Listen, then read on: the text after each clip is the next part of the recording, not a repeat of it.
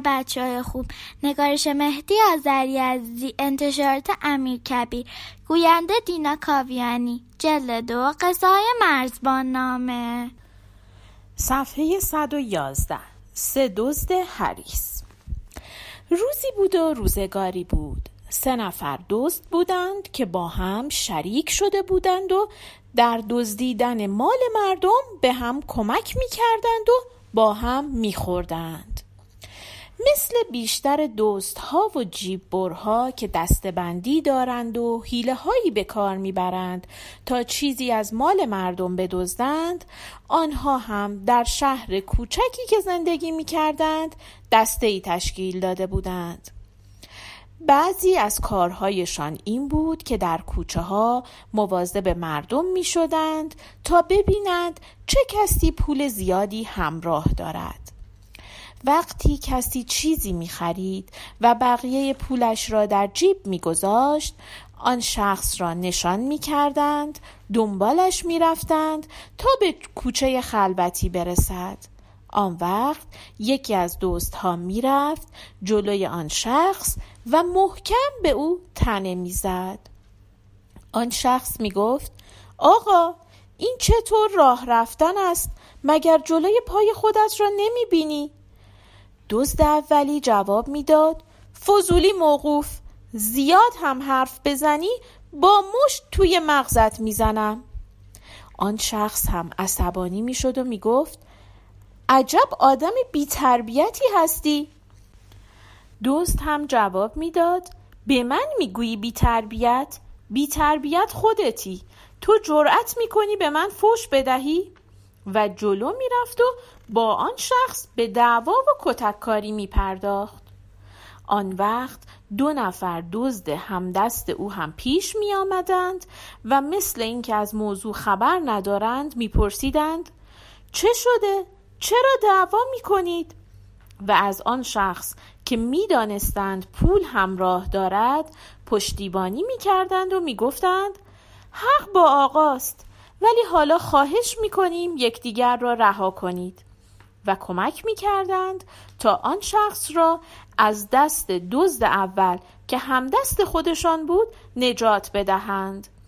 ولی در ضمن این حق بازی پولهای جیب او را می دزدیدند و چون آن شخص اوقاتش تلخ شده بود و در فکر دعوا بود نمی‌فهمید و بعد از اینکه آنها می‌رفتند می‌فهمید آنها جیب برو همدست بودند. این یک حق بازیشان بود. یکی از حیله های دیگرشان این بود که می‌رفتند دکانی مغازه ای را چشمگیر می کردند که اطراف آن خلوت باشد و صاحب مغازه تنها باشد. آن وقت دو نفرشان در خارج دکان به تماشای چیزی مشغول می شدند یا مثل رهگذرها راه می رفتند و یکی از آنها به مغازه وارد می شد و چیز کوچک و ارزانی می خرید و پول آن را می‌داد. وقتی جای پولهای مغازه را یاد می گرفت می رفت بیرون در گوشه می ایستاد. دزد دومی وارد می شد و چیزی می خرید ولی پولش را نمی‌داد و جنس را بر می داشت و از دکان خارج می شد. هرچه صاحب دکان او را صدا می‌زد محل نمیگذاشت و می‌رفت ناچار صاحب دکان دنبال او میدوید و می‌گفت آقا پول جنس را ندادی باز هم جوابی نمی‌داد و می‌رفت تا صاحب دکان از مغازش دور می‌شد و به او می‌رسید. آن وقت دزد دومی می ایستاد و می گفت ببخشید فراموش کردم پولش چقدر می شود؟ صاحب دکان می گفت مثلا صد ریال. آن وقت دزد حق باز پنج ریال می‌داد و می گفت بیشتر از این ارزش ندارد. و باز هم راه خود را می گرفت که برود. صاحب مغازه اوقاتش تلخ می شد و می گفت آقا این که وضع چیز خریدن نیست قیمتش همین است که گفتم. باز دزد دومی چیزی می‌گفت و صاحب دکان را معطل می کرد و در این هنگام دزد اولی که جای پولهای مغازه را یاد گرفته بود می‌رفت پولها را بر می داشت و می‌رفت. و بعد از اینکه او می‌رفت دزد سومی پیش می آمد و صاحب مغازه را با دزد دومی آشتی می‌داد و جنسش را پس می‌دادند و می‌رفتند. صاحب دکان هم به مغازش برمیگشت و جنس را سر جایش میگذاشت و بعد از مدتی می‌فهمید که پولهایش را بردند و آن وقت می‌فهمید که آن مشتری ها دزد بودند و همدست بودند و با این حق بازی ها دخل مغازه را بردند. سه دزد حریس بسیاری حیله های دیگر هم به کار می زدند و آنقدر از این کارها در شهر کوچک خودشان کردند تا چند بار گیر افتادند و چون چند بار هم به زندان رفتند و باز هم دست از دزدی بر نداشته بودند حاکم شهر دستور داده بود آنها را وارونه سوار الاغ کنند و دور شهر بگردانند تا مردم هم آنها را بشناسند. این بود که دیگر همه جا رسوا شده بودند و مردم آنها را شناخته بودند و ناچار با هم قرار گذاشته بودند بروند در خارج شهر و در دهات دزدی کنند. سه دزد همدست از شهر خارج شدند و به دهات رفتند. اما در دهات همه مردم یکدیگر را می‌شناسند و چراغ دروغ و دقل زودتر خاموش می شود. با وجود این سه دزد همدست که سواد و تربیت نداشتند و تن خود را به کار عادت نداده بودند با هم دزدی می کردند و رسم دنیا این است که کار بد رسوایی را همراه می آورد و رسوایی بدبختی را. این بود که در ده هم آنها را شناختند و وقتی دیدند در دهات هم با دزدی نمی شود زندگی کرد قرار گذاشتند بروند در بیابانها و راهزنی کنند. چند بار از رهگذران و مسافران چیزهایی گرفتند و مدتی گذشت تا یک روز که دکاندار یکی از دهات برای خرید جنس به شهر می‌رفت. خودش بود و علاقش و مقداری پول نقد که یک سال جمع کرده بود و می برد تا از شهر جنس بخرد و به ده برگردد. ها در خرابه هایی بر سر راه کمین کرده بودند. همین که مرد مسافر مقابل خرابه رسید راهش را بستند پولهایش را گرفتند و می‌خواستند خودش را هم بکشند اما التماس کرد که زن و بچه دارم و گناهی ندارم. گفتند بسیار خوب چون دیگر چیزی نداری کشتن تو هم دردی از ما دوا نمی کند اما برای اینکه ما را گیر نیندازی باید در همین خرابه بمانی. دست و پایش را بستند و در خرابه انداختند و الاغش را و خرجین پولش را برداشتند و از آنجا رفتند تا دور از آن جاده بر در قار کوهی که بیشتر مخفیگاهشان بود منزل کردند. پولها را شمردند و چون چیزی از خوردنی باقی نمانده بود قرار گذاشتند یکی از آنها به آبادی برود و خوراکی بخرد و بیاورد. در این موقع بر سر اینکه کدام یکی برود اختلاف پیدا کردند. یکی می گفت تو برو آن دیگری می گفت تو برو. عاقبت دو نفر که قوی تر بودند یکی را که ضعیف تر بود وادار کردند به آبادی برود و خوراک بخرد. اما او گفت حالا که بعد از مدتی به پول و پله رسیدیم میترسم وقتی من برمیگردم شما پولها را برداشته باشید و رفته باشید و باید پولها را من همراه ببرم. دو دزد دیگر گفتند معلوم می شود تو خودت قرضی داری و می خواهی با این بهانه پولها را برداری و فرار کنی. چون رسم دنیا این است که اشخاص نادرست و بدکار باید همیشه در عذاب و ناراحتی باشند خودشان هم به یکدیگر اعتماد ندارند. آنها هم همه از مردم میترسیدند و خودشان هم هر یکی از دوتای دیگر میترسید.